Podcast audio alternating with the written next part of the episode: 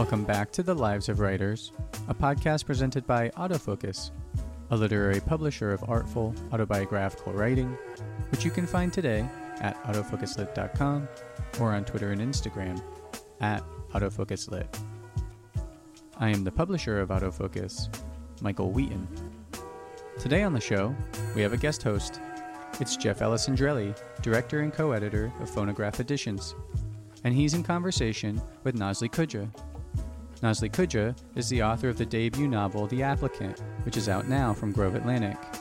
Her work has appeared or is forthcoming in the Threepenny Review, BookForum, Second Factory, the Chicago Review of Books, among other outlets. All right, let's get to it. This is Jeff Alessandrelli's conversation with Nazli Koca. Mm, I usually wake up and then um, kill some time, take my Adderall uh, prescribed, and then that makes me really want to smoke a cigarette. And then I smoke a cigarette. I feel like it, uh, before I smoke a cigarette and like tea, um, like I can't really start writing. Um, yeah. So then when that all kicks in, um, and I'm you know poisoned enough uh, to start the day, uh, I start trying to write and uh, sometimes I succeed, you know, and write, and sometimes I don't, and I watch like Turkish TV on YouTube, um, and yeah, so that's like a good day for me, and that's what it's been like in the last couple of weeks. But I also go to classes because I'm a PhD student, so when that has to happen, um, those are usually not good days. Uh, even if the class is at four, I usually can't really do much because, you know, I know that I'll have to leave the apartment.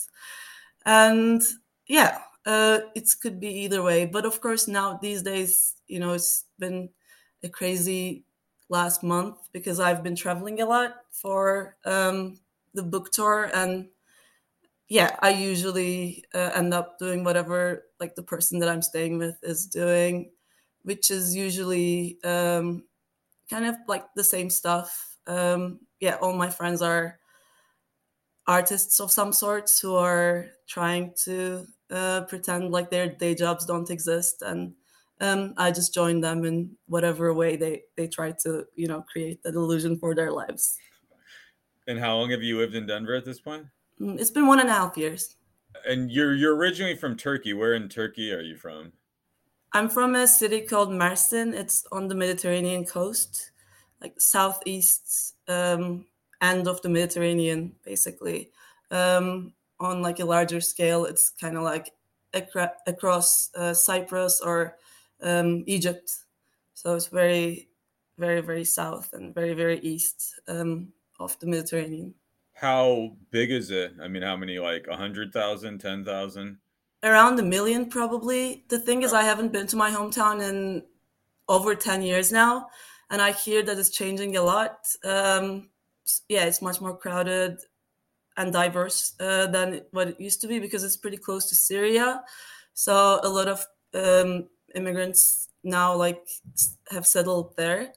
Um, I remember when we were leaving, like they were starting to move so I have no idea what it what it's actually like there now. But when I was growing up, it was still pretty diverse in that like a lot of minorities lived together uh, in peace and even died together. Uh, like the, our graveyard did not separate based on religion, so everybody was buried right next to each other, and um, it was a really good life. Honestly, my teenage years, except like you know the personal bad stuff. I think uh, it gave us a lot of like open air space to just like sit on grass next to the Mediterranean Sea and um, just like enjoy life no matter what. So hopefully they're able to do that right now too.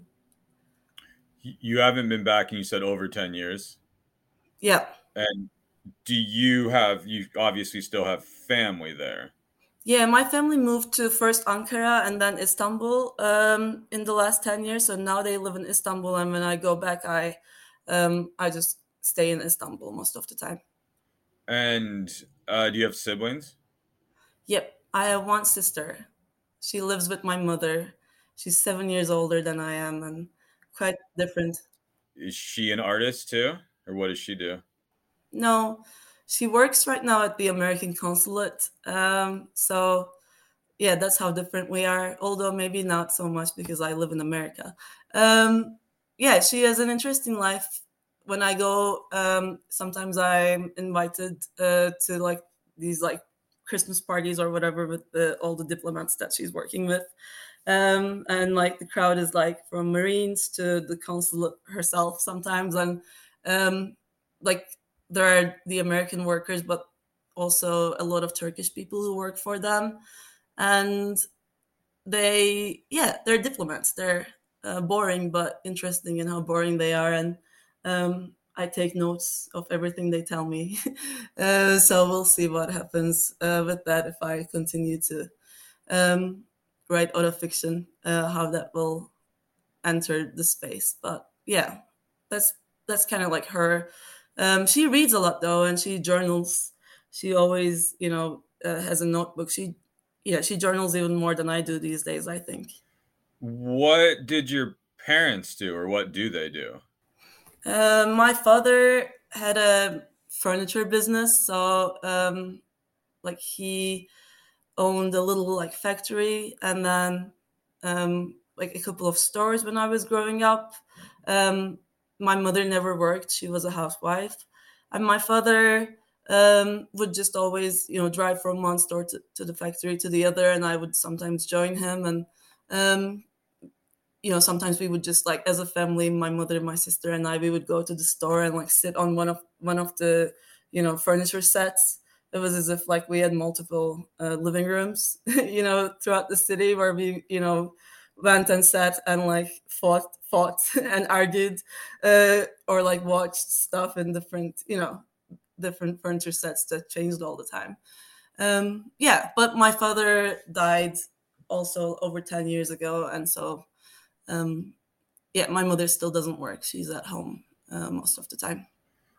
So, from a young age, did you know you wanted to be a writer? Was there books around the house? Were you reading? Or, I mean, your sister was seven years older. So it sounds like she wasn't i mean so when she was 17 you were i guess 10 i mean that's so different when you're young like how how did you kind of develop in terms of literature my mother read a lot so i both me and my sister we got it from my mother but my sister like i don't remember that much of like whether she was reading a lot as a teenager or not i remember that she was really into music um, yeah, I don't know. I don't remember much about her reading. I think I, I rem- remember a lot of conversations we had about books that we were reading when we were both adults.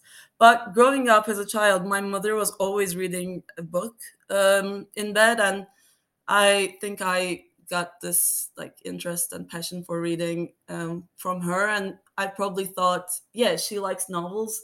So if I'm a novelist, uh, you know, she, it will make her happy and it sounds you know it looks like novel novels are things that make people happy and uh, novelists are people you know people that others like so that's probably how i slowly decided to be a writer. But at first i also yeah i spent the first like 10 years of my life thinking that i was going to be a painter. And it all changed because of a teacher. Uh, i changed schools in fifth grade and the you know the teacher that I had before, the painting teacher, was always so encouraging um, and like treating all of us like we were little painters. But then the new teacher that I had in the new school, like she, the arts and crafts teacher, she didn't really care much about um, me personally. I think she, you know, or I don't know if she cared about other people, but um, it didn't feel like that was like a path that you, I was going to um, be able to like fully embody and like escape reality through because it was just like one little thing um so yeah but instead the literature like english teachers were really interesting because they were all foreigners at this new school that i was you know going it was an american school and the teachers were all from the us or other english speaking countries. And i thought you know it was so strange that these americans ended up in you know the small town that my school was in. And um, i thought yeah writing or like being interested in literature also sounds like a way that you can travel the world and end up in random places. Um, yeah, thinking back now, I think that was you know the second main reason why I thought writing was a um, good way to escape, like physically as well, not only mentally. Um, do you have see like my sister is a graphic designer and I'm a writer and I'm a I mean I I'm not a visual artist at all. Like do you still have can you do visual art? I mean, are you kind of proficient or at least adequate or do you, do you do it now? Um, I do it for myself for fun. When I'm stuck, uh, you know, I can't write or I can't do anything. I go into like um, my room. There's another desk, and I only do like weird collage experiments in that in that room and that really helps i unfortunately i'm not that good i want to be maybe i will uh, lean into that now that i you know um, already you know published a book but until you know it happened i was just so dedicated and obsessed with making writing work for me that i felt like if i tried anything else i would be betraying uh, writing um, but yeah, now we'll see. Maybe that will change.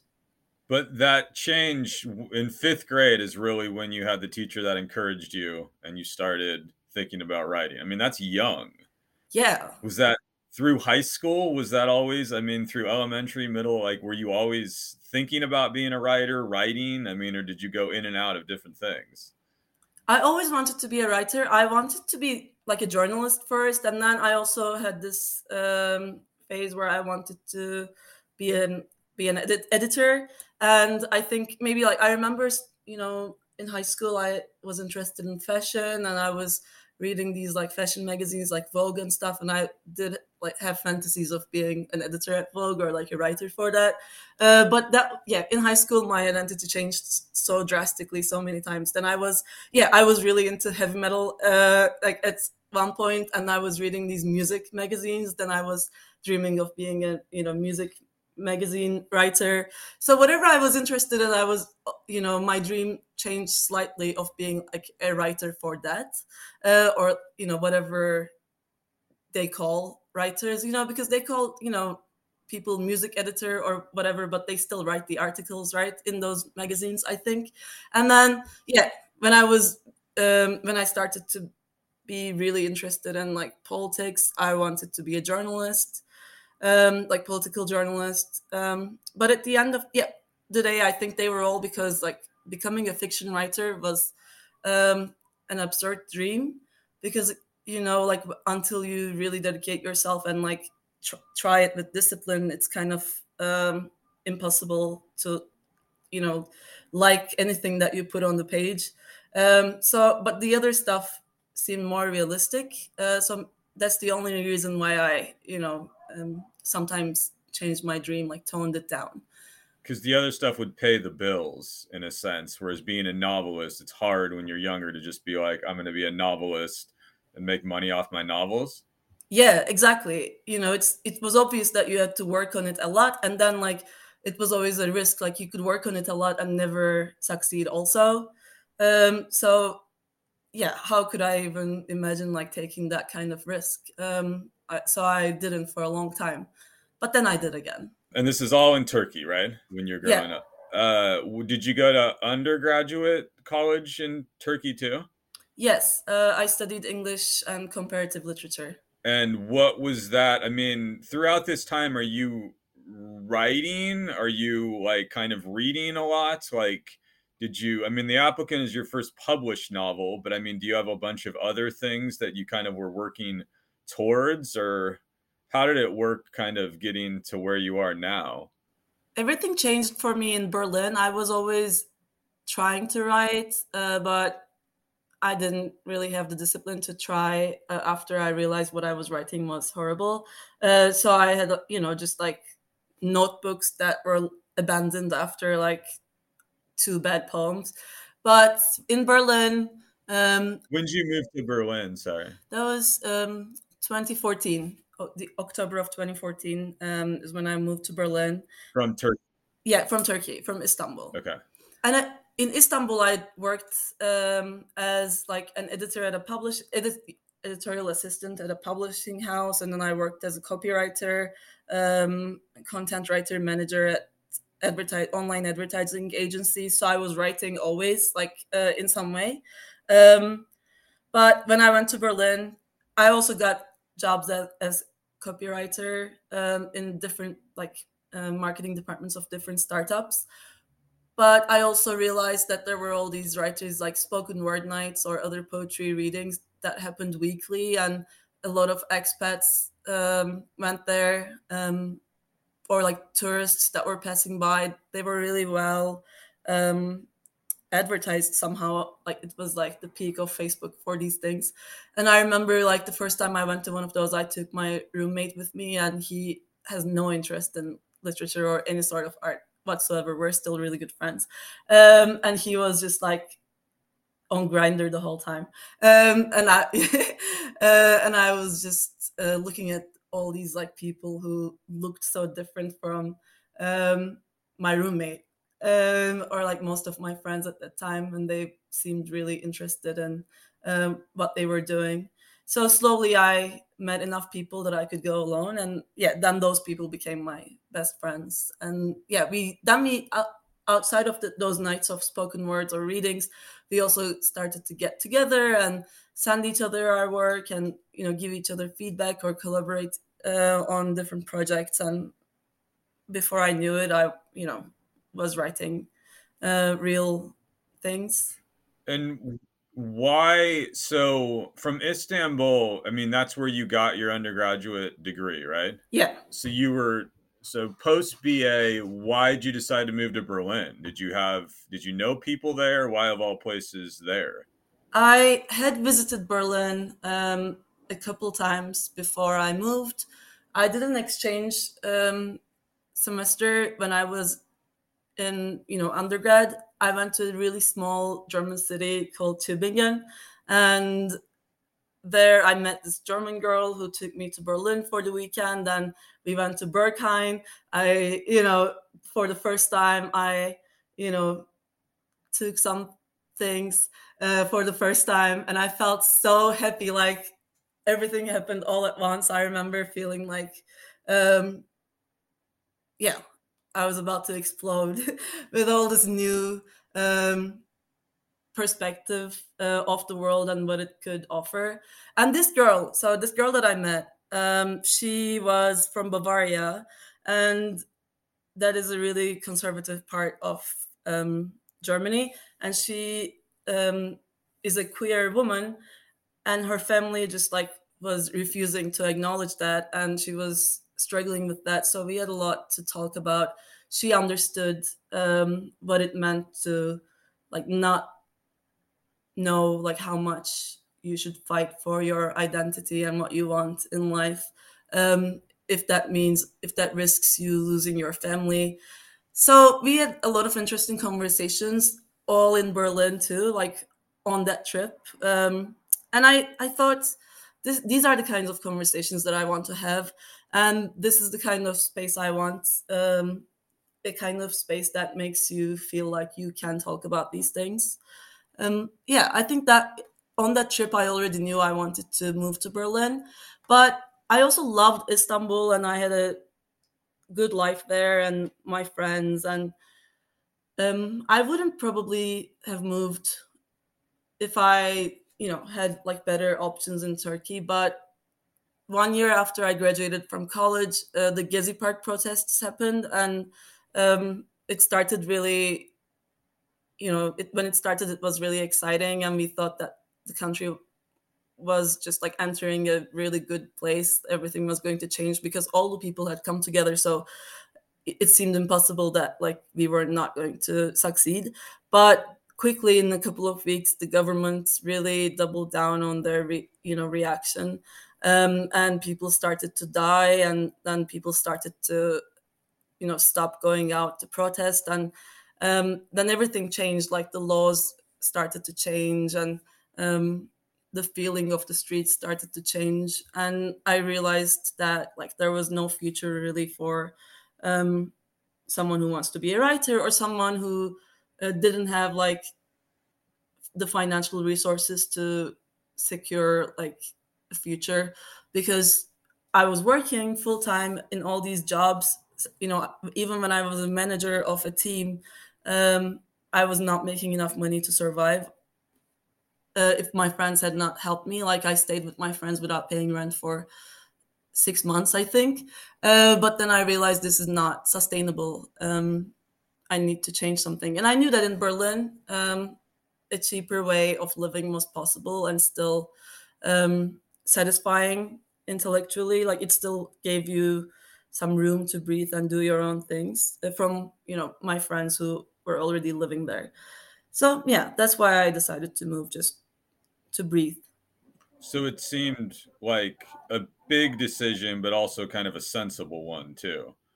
Yeah, there there is a huge wave of immigration of skilled workers, artists from Turkey to Berlin. Um, so yeah, I'm just one of one of like hundreds of thousands. And how long did you end up living there?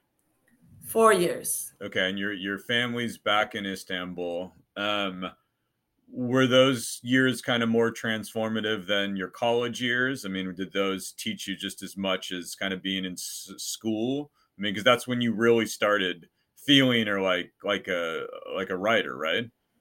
Yes, definitely. I don't remember much about my undergraduate years. I don't know what happened or um, if it helped my writer uh, writerly dreams at all. I think if anything, it harmed it and it made me feel like it was not um, possible. And maybe that's why I went to advertising um, because I really didn't like the way that um, people talked about literature in classes. Like all these people, all these professors who were so sure that they knew what the writer had in mind when they wrote something. Uh, that really bothered me because I always felt like these people probably had more open-ended you know intentions and sometimes they probably didn't even know what they they were doing because that's how I felt when, whenever I tried to do something. Uh, and then that contrast between um, how academia approached writing um, versus like what I thought it had to be uh, at that early age made me realize, but you know, um, whether they're right or wrong, I still don't feel like I I'm yeah, I have like enough power to like prove them wrong by like practicing it. I don't know how to articulate this feeling. Um, thinking back, um, you know, to my college years, I think I have like a different vocabulary to talk about it now, like because I'm still in school, right? But yeah, I don't know at that time what I was truly feeling, but somehow, um, yeah, it made me feel like, oh, if this is the way that like people are going to talk about books, I don't want to write them. I think um, that's something that I felt. As an undergrad, but in Berlin, when you were out of school, it seemed much more open ended. Yeah, me and my friends, uh, we were writing with, of course, like, you know, our own thoughts uh, and emotions and maybe agendas in mind. But then we were really curious and we were asking each other, like, what did you think? Like, um, what is this that I wrote? Like, that's what we were always uh, asking each other, like, what do you think I did here. Um, so that that really allowed me to um, see my work from like other people's eyes, but not in like um, a way that they told me what my work was, but in a way that like what my work could be to other people uh, who were not going to approach it uh, with the purpose of um, like pinning it down to something. Um, so yeah, that really opened up a lot of possibilities for me. Um, and yeah, I started to like I started correspondences with other writers too, and we were asking each other questions um, about other people's works. So all these things that um, you do in academia, I guess we were doing it without any of the rules, any of the for- format requirements, or um, any you know pretentiousness. We were doing it with curiosity Sure. And so your four years there, did you first get published in Berlin? Did you first think about literary publication? I mean, you said you were going to readings, you were doing kind of, I mean, it sounds like it was very kind of immersive. Um, what was that like? I mean, is that when you first conceptualized, I'm going to write a novel or this the novel that we're going to talk about in a second, or how did it come about?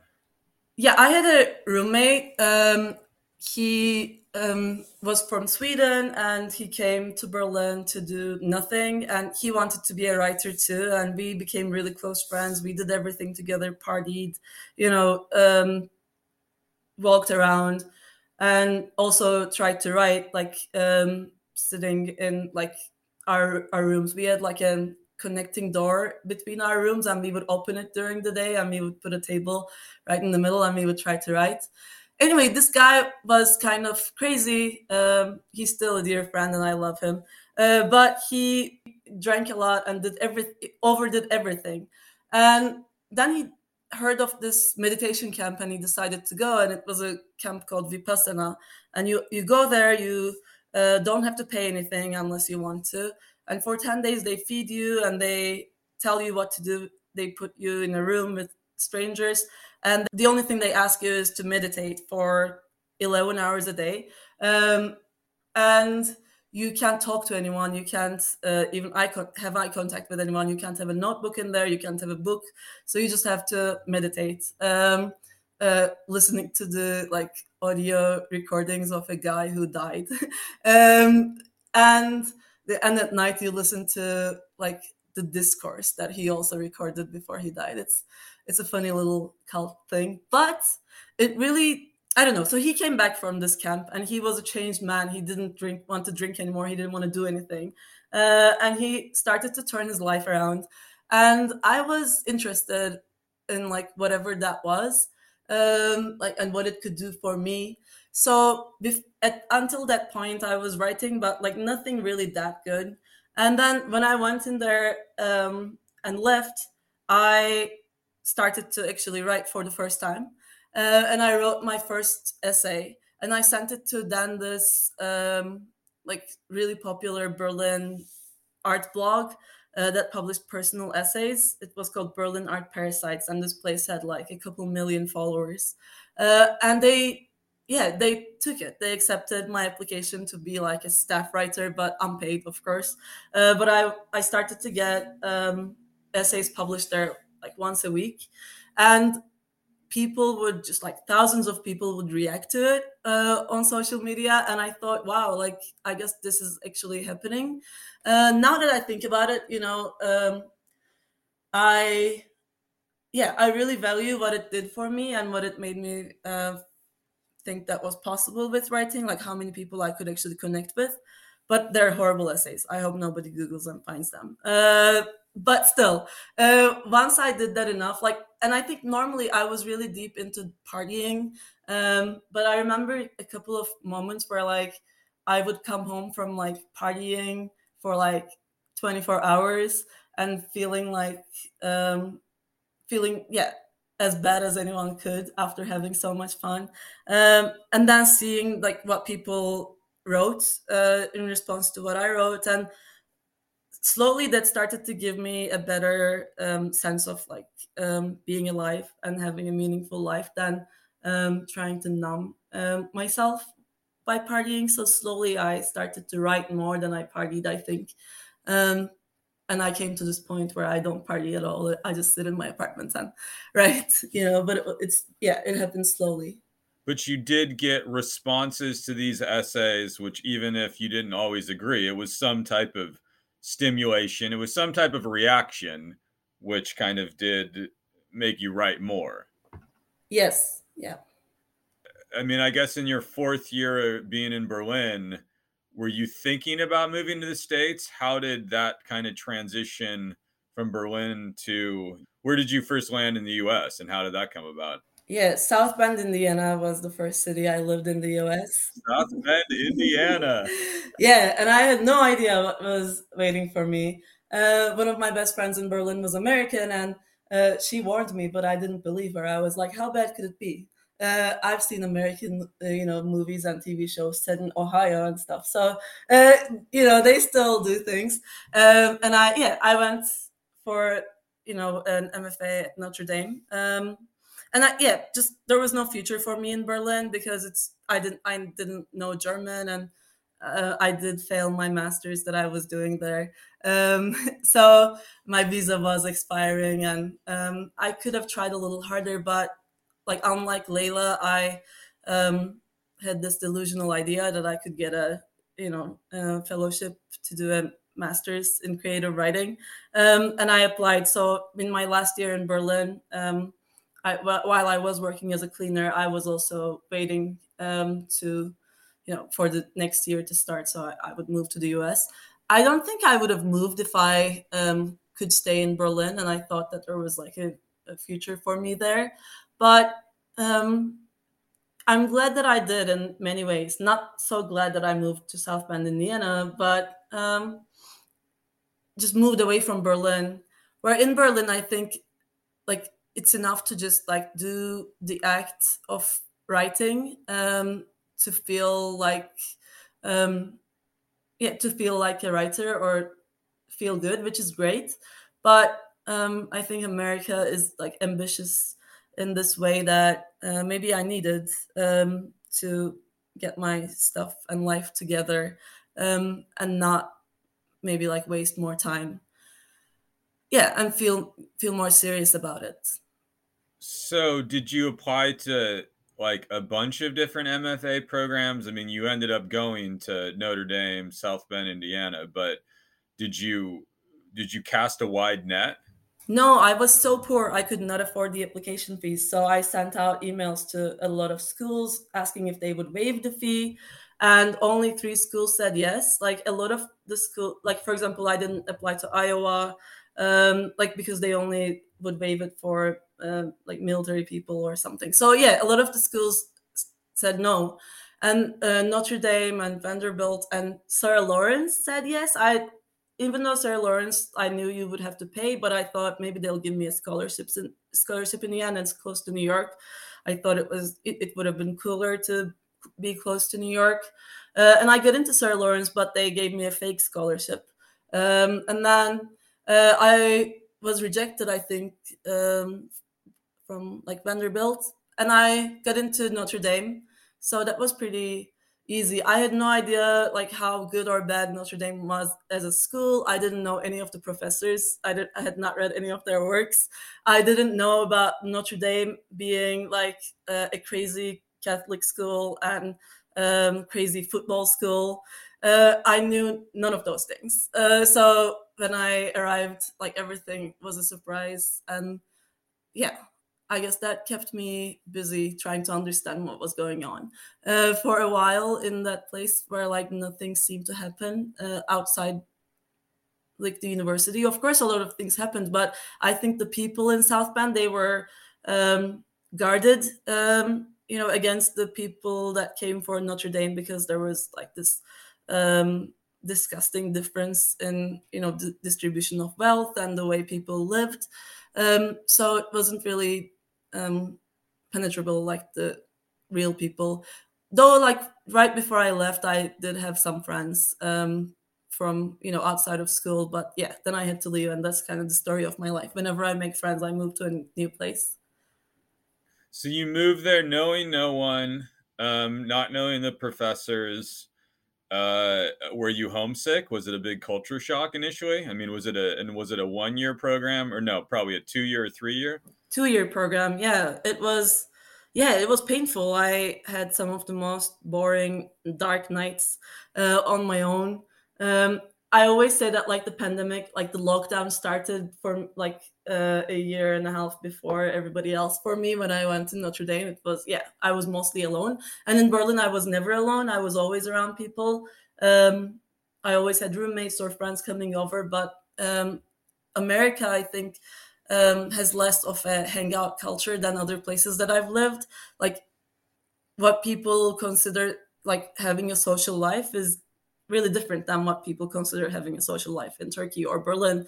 Um, and I'm not necessarily saying like one is better than the other, but yeah, I was used to always having people around me, whereas my friends in South Bend they were just happy like uh, talking on WhatsApp and like meeting once or twice a week. Um, and yeah, it was painful to be you know so alone but it also i think yeah it was the reason that i managed to finish this novel. And like towards the end of my program, right when I was supposed to graduate, the pandemic hit. Um, so that that was the end, like how it ended, how the story uh, of Notre Dame ended for me, which is very fitting. Um, it, yeah, I it I could feel that something horrible was going to happen in the end, you know. yeah. But in uh, in school in Notre Dame, you did start writing the applicant, um, and how was that process initially? Did you start it? Did you workshop the book? Did you, I mean, or chapters of the book? Did you get encouragement from professors? Like, I guess, um, yeah, I mean, because I, I do want to talk about kind of what's going on and on a craft level, but how how did it initially kind of go in terms of getting feedback? Um, I think people didn't really know what to make of uh, it, and I also I didn't know that what I um, was going to end up turning it as my thesis was going to be the applicant. It didn't have a name until the very end. Um, sometimes I would turn in short stories or poems, and sometimes I would uh, turn in like chapters from uh, like the early beginning of the applicant, which was published as a memoir um, by the Threepenny Review before I even started Notre Dame, which was my actual diary edited into like a semi-fictionalized like memoir thing. Um, and I, yeah, Wendy Lesser, the editor of uh, the Threepenny Review, like when she, you know, took it to publish, she did tell me like, uh, you know, maybe you'll turn it into a novel sometime. Uh, and when I started to, I was, you know, thinking, yeah, maybe that's something I might do. But I also had a lot, lot of these like fiction, you know, fictional stories that I, you know, I, I was more tempted or like more, it felt safer to write fiction than to like fictionalize a memoir. So for a long time, I resisted uh, that. That's what I wanted to do. But all those short stories were also set in Berlin, and that they, you know, the main characters sounded like me. And um, eventually, I decided to um, just like put a lot of those things together. So like stuff that I wrote in poetry workshop with Joyelle or Johannes, I like turned them into prose and made made them paragraphs. Um, and then I also like during the summer of uh, like between my first and second year, I went to New York for 10 weeks to do an internship uh, at an agency. And in New York, I remember like waking up every morning before I went to um, my internship, which where I did nothing uh, and also kept working on my writing. Um, I would just like work work on whatever um, felt right that morning. So I still uh, didn't decide like um, what I want um, until the end of that summer. Uh, but I when I re- when I looked back and realized most mornings when I would wake up, the project that I you know opened was this cleaner's diary project. So once I realized that's what gives me most joy and like the most exciting thing, then I started to like copy and paste and uh, somehow like make fit all these other things that I was working on. I changed, you know, the tense and the characters' names and uh, so you know looked at you know how much they fit or what they could do to, to the project if they didn't fit like should i pro- change the you know cleaner's diary project to to um, just be more similar to these other visions that i had and didn't want to let go of yeah so just to give context to the listeners like so the applicant it's written in the form of a diary um, and the diary is Lila's. Is that it? That you say it, Lila? Layla. Layla. Um, and Layla's a Turkish immigrant living in Berlin, working at the look, working at a hostel, the Looking Glass, um, as a cleaner. Um, and she is also writing, um, and she has failed her thesis at a German university because it wasn't academic enough and uh, and then meets a Swedish man who kind of falls in love with. And I mean, how would you say that's a fairly decent synopsis? Yeah. Now, how did you come to first kind of think of writing it in a diary format? I always loved the diary form, um, and I think, yeah, Roberto Bolaño's The Savage Detectives is like the biggest reason for like how everything um, how my life changed uh, because I I read that book for the first time a couple months before I started working as a cleaner. Actually, a friend of mine was reading it, and he was reading parts uh, up from it to me, like when we were hanging out. And eventually, he left Berlin, and I started reading the book myself. And then, um, when I started to work as a cleaner, I went home the day after, yeah, after my shift, and I started to write, and I kept writing whenever I went to work. Um, I came back and wrote in this diary, and I realized after a couple of entries that I, I was like um, probably trying to sound like Bolaño's narrator or something. You know, like sometimes that happens and you don't realize that you're you're mimicking someone. Um, and when when I realized that's what I was doing, I um, realized that it might actually work. Uh, not necessarily, like, you know, I didn't. I knew that I shouldn't and I wouldn't continue to sound like Bolaño, but um, because I am a more um, even more dramatic person than Bolaño, I think. Um, and I have a different, you know, background and different interests, and that just like you know, I have my own voice. Whatever that was, I I was going to discover um, as I wrote. Um, yeah, and I realized that like keeping a diary was like a form of writing. Um, that like even when I felt like I don't feel inspired to create like something new, um, just by putting words about my life on the page. I was writing, and by writing, then I was feeling more. Um, yeah, it felt more possible to then like write anything. Be- yeah, you just put one word next to the other, and like that could become anything in the end. Um, but even if you don't know what it will be, or whether you'll be able to say what what you feel, whether you'll be put, you know able to put it in, into words, you you know you can't really know before you try. Um, so since I realized that writing was like, yeah, writing into my diary um, helped me uh, like create something that could be like a piece. Um, I thought, yeah, that it makes sense that Layla would uh, do the same, and it would help Layla to to become a writer um, and to yeah to put the thoughts uh, that she's too afraid to even like say out loud on page. So there there are obviously autobiographical elements of the applicant. I mean, there are also obviously fictional ones. How did you navigate that as you wrote? Did you give yourself kind of full license because it's set in Berlin where you lived? Uh, you were a cleaner like Lila, but there are also parts that seem to have nothing to do with your life. I mean, did you you know, how did that come about? Fictionalizing um, what were also at some point real aspects of your life. Um, I thought like she needed more um, obstacles uh, than like my last year. Um, so yeah, for example, like she doesn't apply for an MFA and doesn't know what's going to happen to her, and then um, or like she didn't even like think about this possibility in the years before. So that you know then like i thought what would i do if i just didn't have this mindset? Um and i i felt more desperate. Or what would i do if like this person didn't eh, you know help me out in this way um before?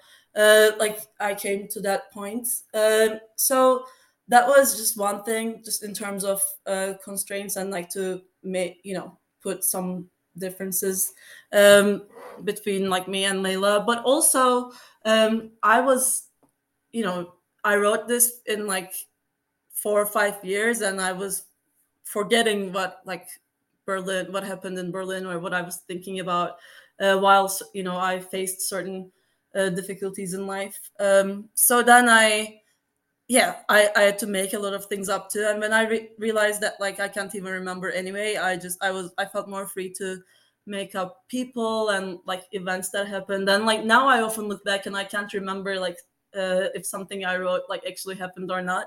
Um like the places that she goes and uh, the conversations that she has. Um so i think time is the you know natural and best uh, way you know um thing that you, ingredient that you need to turn your life into fiction because you know it is going to do it whether you want it or not but then i thought yeah i'll take this element of time and i'll also um, use it for like Layla's own writing process. So when she's writing in her diary, she's writing, uh, remembering things that happened in her past, and then that's like, uh, you know, even further away from me and my memory. So like, what would Layla, who I am remembering slash making up, uh, remember about her life? And yeah, that just made me feel so free to like imagine everything. And I always mixed like um, things that happen in films or like things that I read about, like the, if they're similar to my life or my way of thinking. You know, sometimes I go to sleep when I watch a really good movie or a really bad movie, and I see a dream in which like a dream version of me is like in a scenario similar to the movie that I saw and it mixes in my mind. Um, and when that happens, I usually write it down immediately so I don't forget. And yeah, I did that for Layla too. Like, what would Layla remember falsely, or um, yeah, what could have happened to Layla if she has read all these books in the past? Like, how would she, uh, how would those influence the way she um, yeah, she makes choices. For example, some of the works in the book, I had not read them until like uh, years into working on the book, but I made Layla read them before me, and that allowed me to imagine, you know, new different choices that Layla could make that I didn't. And so the book took you years to write. Uh, you started Notre Dame. I mean, it just came out last month, February of 2023. How many drafts of it did you go through? Oh, like I don't know, like a hundred. um, I don't really do the draft thing. I guess um, I just change. Yeah, I don't like start over. I just keep um, making changes and playing with whatever it is that I'm working on uh, in bits and pieces. So I, I never was like, okay, now I stopped and I took a couple of months of a break and now I will print it again and say it's draft two. Like I really don't work like that. So I don't even know. I just know that I kept working and working and working on it uh, for years and years. And it was, or a version of it was your thesis at Notre Dame. Yes. Which I assume is not the published version that we have now. Yeah, it's quite different. Yeah, it's like half of it is there, and then um, my th- I th- I paired my you know the cl- cleaner's diary was the name I think of that manuscript, and I paired it with two short stories uh, because it had to be of you know certain page uh, count. And then I remember one of my professors, Steve Tomasula, like when he gave feedback, he said like you know great thesis. I would like to you know I I wonder what it would be like if the short stories were part of the novel.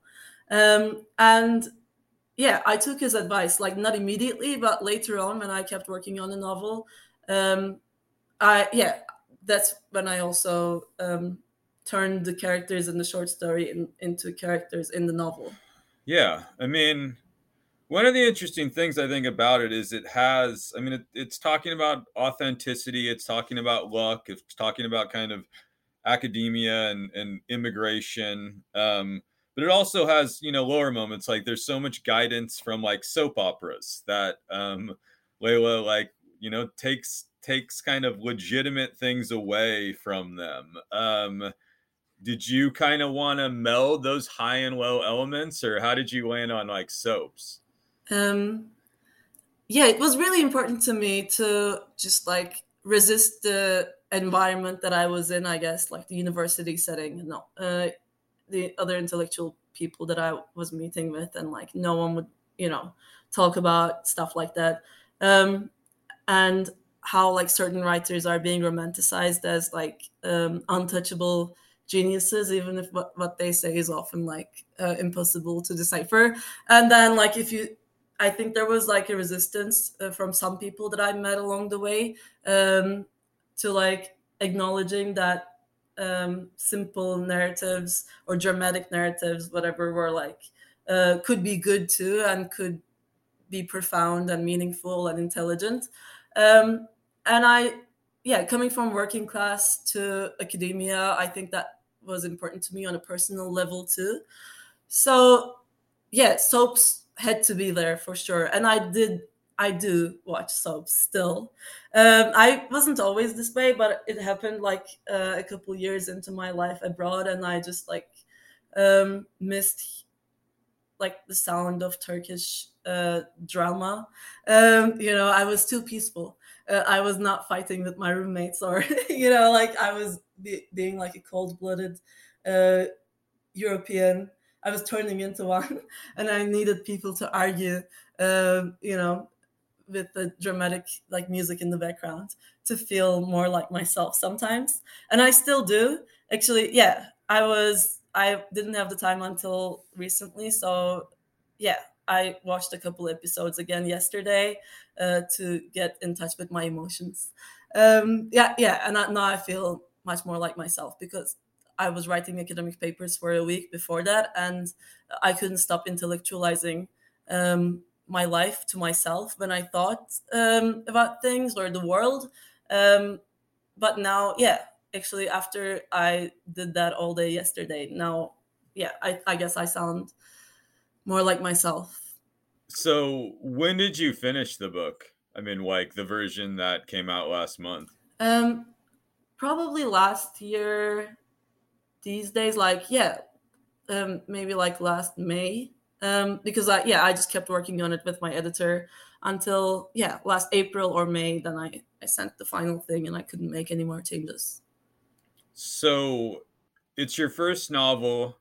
You, I mean, you've had publications in journals, but never like a chapbook. I mean, is it weird kind of having it in the world now? I mean, are you, you've been going on a book tour. How is it, how has it been? It's the best thing that ever happened to me. It's really um, a great feeling. Um, I've been thinking this is what like um, a parent must feel you know like you you know you bring something into the world and like that you know you sacrifice so much for it and then that thing should make you happy you know like and um maybe it's like uh, not a healthy expectation but um you know that's yeah that's what i feel like. I feel like my book um comes to rescue when i don't feel um yeah when i don't feel good. Um, like I just think of my book or, or like something, yeah, someone uh, reviews my book or like some um, one emails me like you know with some proposal uh, because of my book, then I feel yeah, um, yeah, I have that thing out there in the world now that I'm connected to, uh, and it, like it was strange because it came out one week after the earthquake in Turkey, so I couldn't really process um, this and how good it was for the first almost month. And i pretended like it wasn't uh, happening for the first two weeks. Even i couldn't even like post anything on social media or uh, celebrate it because yeah my country was going through one of the worst things that ever uh, happened to it. And everybody was in a state of collective mourning you know people i know uh, lost people but even those who didn't uh, they were just so shocked and traumatized. And i was too so i dedicated like all my time and energy and like focus into organizing fundraisers and um, sharing like news articles or donation links instead of acknowledging that my book came out but then i realized that a lot of people who were reviewing my book were um, making connections between the political uh, aspects in the book and even you know there's an earthquake scene that Layla remembers from her childhood and people were realizing that um, like everything is connected um, and yeah my book is a part of this system. It's that's why it had to exist. That's why i had to write this political novel because i come from a country that things like this can happen. They have happened before and they will happen again probably. Um, and you can't even talk about it. So I took the risk of talking about um, these things in a way that might have like negative consequences for me. I took the risk because I had to say something, and I was really scared uh, about like what might happen, um, like legally or socially, like the reaction that it might get from Turkey, uh, because no one usually around me like wants to talk about these things. Everybody hides so much of their personality or like belief systems and values um, they hide it from their like larger social circles and families and they never post about that stuff on social media because we're all scared we were all really scared but now like everybody is just screaming everything that they are fed up with and things are changing and my book is just like becoming a part of that conversation too and i'm yeah i'm glad that it is. Um, it gives me courage and it gives me like hope that like it might actually have a positive effect on the larger dialogue. And now for someone who seems highly ambivalent about academia you're uh, you're in a phd program in denver. Yes that is correct. And what uh what do, what do you want to be a professor down the line in America, or do you know like what the next step is after you finish there? Or do you have any idea? I really like um, teaching creative writing, so I would want to do this um, in the years to come. But I don't think I want to ever play the tenure game, and uh, I don't want to be a part of an institution. So, in my dream um, scenario, I, you know, go teach classes like here and there um, just to support um, my writing or like because I want to teach. Um, so I don't want writing to, you know, disappear um, or like become um, just something that I need to work around the schedule of being um, playing, you know, the tenure game and hiding my true like views and interests and values for years and years until I get like this false you know label of like security or something. So yeah i want to i would like to teach um, as a professor but i don't want to be a professor. Sure. Do you plan on staying in the states? Yes. Um, i think i will stay in the states but i will try to you know have like um, a base here in the states and a base outside uh, and just keep go- you know coming back and forth. Um, that usually like leaving the states once every six months in the last two years i've been able to do that and that really changed um, my quality of life a lot. Where'd you go to in the last two years?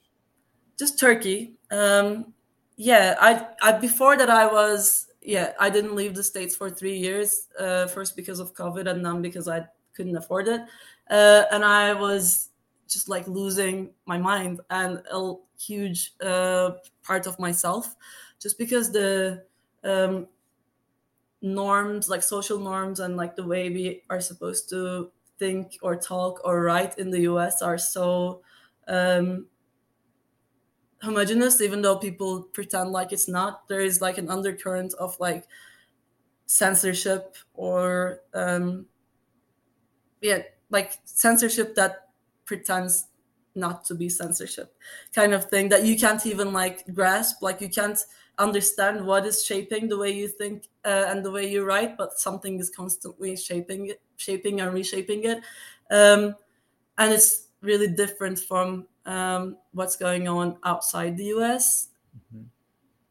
but i can't really talk about what's going on outside the us with the language um, that we're speaking in the US.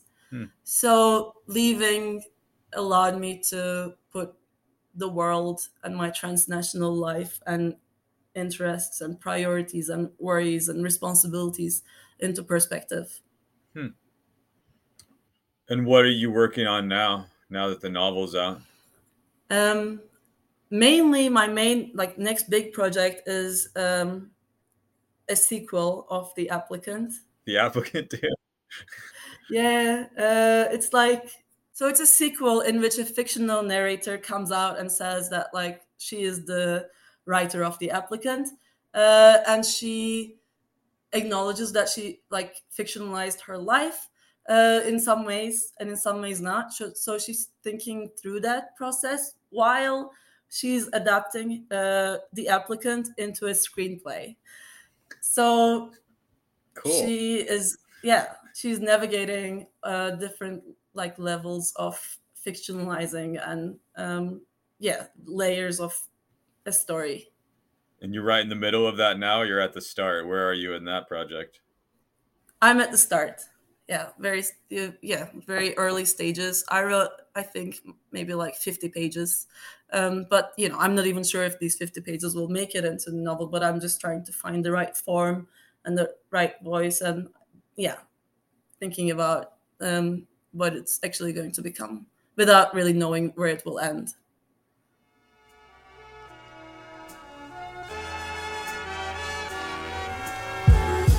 All right, that was Jeff Alessandrelli's conversation with Nazli Koca. You can find a copy of The Applicant wherever you buy books. And you can find Jeff's Press, Fonograf Editions, and the new imprint Bunny over at fonografeditions.com. And don't forget to check out our books too over at autofocuslit.com slash books. Okay, that's it. Thanks for listening. Till next time.